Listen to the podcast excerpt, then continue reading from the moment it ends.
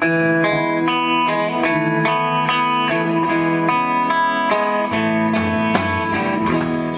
to the Modern Jewish Girl podcast. I am Jenna, lawyer by training, writer, and teacher by choice.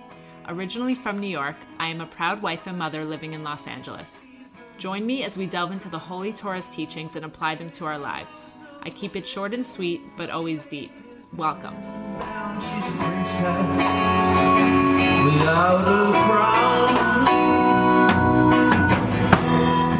everyone. Welcome back. So, we're seeing a rise in anti Semitism, and without getting into the politics, I really wanted to address the deeper spiritual reason behind it. I've spent some time studying anti Semitism, and it's really logically inconsistent. You can't really make sense of it.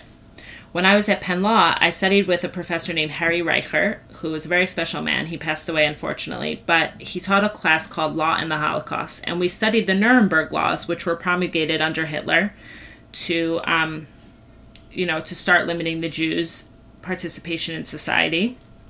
And if you study these laws, it's very interesting because, on the one hand, there's this fear of Jews dominating the world. And so we were banned from, you know, practically all professions and, and any sort of property ownership and things like that. Yet, on the other hand, there was there was this idea that the Jews were so inferior that we were actually a lesser race, and so people couldn't, inter, you know, non-Jews couldn't intermarry with us and things of that of that sort. So it's really bizarre. It's like we're inferior yet we're sh- strong enough to dominate the world um, you know today we see that people don't certain cultures don't want us part of their society yet we shouldn't have our own state you know people don't want us to be too different but when we try to assimilate we're still despised so spiritually what's going on here so Rebbetzin Jungreis Zatzal passed away in August 2016 and right when I heard she passed away, I went onto her organization's website, Hineni, which means here I am. It was what Abraham said to God when he first encountered him. And I went on to see what she wrote right before she died. What was her last kind of message to the world? And her article was so prophetic that it actually gave me chills. It was entitled I'm Afraid, and I find that it really applies even more today. And I'm going to read an excerpt from it. She wrote, I'm afraid. I smell the noxious fumes of pre Hitler Europe.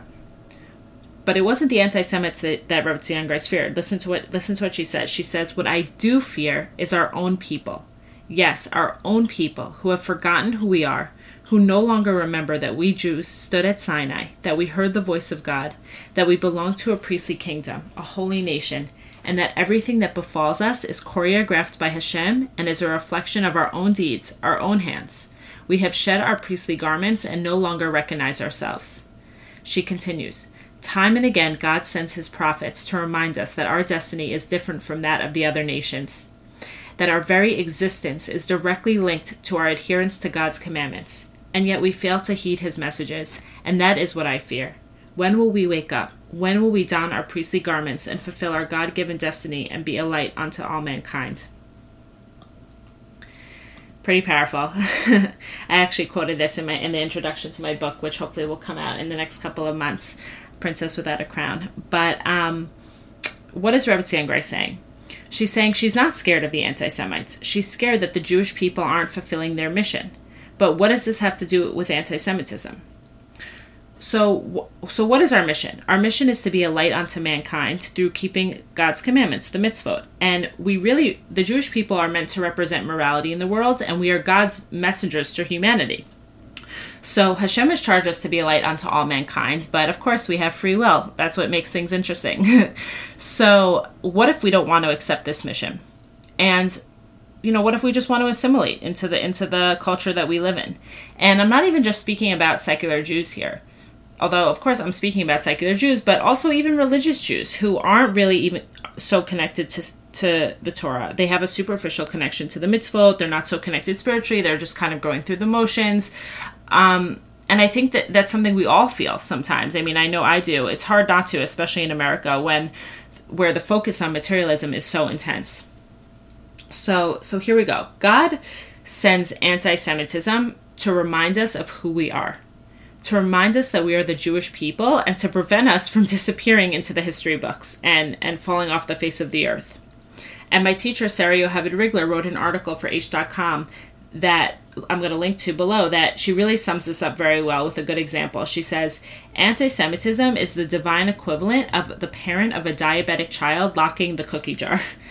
And it's, you know, Hashem gave us this, this beautiful world to enjoy, but sometimes we get too caught up in the world and we lose we lose our focus on our mission. So it's as if Hashem, Hashem is telling us, you know, you've had too much of the world, and I'm going to ban you from the world for a while. I'm going to send a little anti-Semitism to kind of put you back into your place.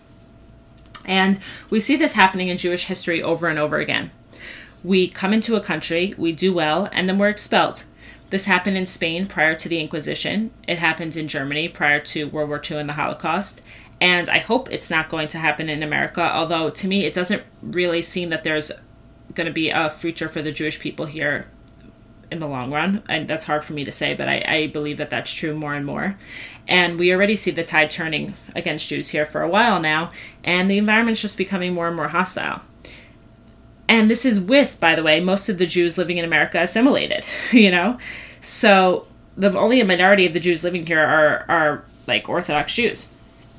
So this is a key point that Sarah Rigler states very beautifully. She says, assimilation is not the antidote to anti Semitism. Rather, anti Semitism is the divine antidote to assimilation you know, we get so caught up in the externals of the politics who posted what, who didn't apologize, this, that.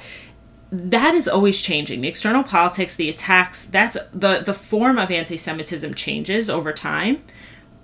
But the the essential essence of it, the spiritual reason behind it is the same. Hashem is sending it to us to wake us up and to remind us of our identity, of who we are, to remind us of our mission.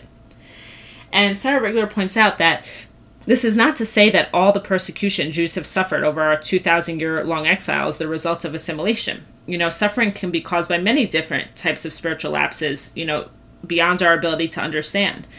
But we do know, for instance, she points out that the the Second Temple, which was destroyed by the Romans and which sent us into this two thousand year long exile that we're currently in, and which we're mourning right now during these three weeks, that cause of that was actually unwarranted hatred among Jews themselves.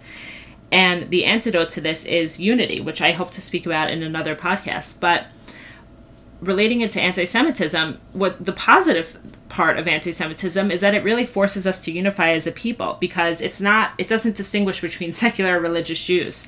We're all Jews, we're all in this together with one purpose. And, you know, Hitler didn't discriminate between secular and religious. Everyone was, was shoved into a cattle car and, and sent off to their death. So, um, Sarah Rigler says, she says a good point. She says, Jews must not be intimidated by the venom and the hatred of our enemies. She says, being popular is not a Jewish value, being true to God's covenant is, which is very beautiful. Um, in other words, she's saying we should never be embarrassed or afraid to embrace our Jewish identity. And it's actually key to our survival. Because when we embrace our identity, Hashem won't need to send anti Semitism into the world in various forms and I found that that this saying is very true that non-Jews are are embarrassed by Jews who are embarrassed by their religion, and non-Jews respect Jews who respect their religion. And I've really found this true in my own experience. When I was in law school, both summers I worked at at various places. One summer I worked at the Environmental Protection Agency, and then the following summer I worked in a, a law firm. And what's very common during these summers is for the summer associates to go out to lunch with with you know members of the firm get to know them talk and of course me me keeping kosher i would bring along my lunch wherever we went and sometimes it was, it was very uncomfortable being at these like gourmet restaurants or like a nicer restaurant and taking out my like peanut butter and jelly sandwich or you know my homemade salad whatever it was just a little bit different a little bit separate and uncomfortable and especially when I was first starting to keep kosher, I, I was a little bit shy about it and a little bit insecure. And, and I noticed that in those times, the, my coworkers picked up on this feeling, and you could tell they also felt a little bit uncomfortable. But then as I became more confident and I and I was like, "Oh yeah, I keep kosher. This is what I do, you know, no big deal." And I was just like completely chill about it. People are like, "Oh yeah, you know, my cousin, she keeps kosher." And it was just like so not a thing and everyone was fine and everyone was comfortable. So um, that's just that's just a point that I want to make that I think is is related to this idea of anti-Semitism, embracing who we are in the world. That we need to embrace our identity, and we shouldn't be afraid of of um, you know the haters we just got to do our thing and and if we do they'll hopefully respect it so we're in the lazy days of summer now, and I always find it interesting that the three weeks of mourning take place during these days of summer because it's so tempting to just want to, you know, relax and have fun and enjoy. And we can do that. You know, Hashem wants us to enjoy this world. He created the world to give us good. But we can't get so caught up in the world that we forget who we are. We need to use this time to think about, you know, who are who are we as as a nation, as individuals? Why are we here? realize that we have this gift called the Torah and this special relationship with Hashem, and we need to answer this call. You know, I feel like Hashem is really trying to wake us up now through coronavirus and everything going on now. Really, just such a wake up call that kind of the previous way we were living of just going through the motions so quickly, distracted by our phones. It's just not working anymore. We need to stop. We need to pause. We need to reconnect and answer the answer the call to to rise up to to say Hineni. You know, that's Rebbetzin Jungreis organization. That was what Abraham said to, to God when he called out to him. He said, Here I am. You know, to step up to our mission in, in, in this world. Otherwise, unfortunately, we'll keep having these three weeks of mourning, this exile, and this anti Semitism. And the Torah teaches that Tisha B'Av will actually be a festival when when Mashiach comes. It's going to be a festival, and now it's our biggest day of mourning. So let's answer the call and let it let it be a festival this year instead of a day of mourning. So to sum up, the deeper spiritual root of anti-Semitism is to remind us of who we are, the Jewish people who have a special covenant with God. Thank you so much for listening. I really enjoyed speaking with you today, and I look forward to learning with you again next week. If you enjoyed what you heard, please share and write a review on Apple Podcasts. Thank you. Take care.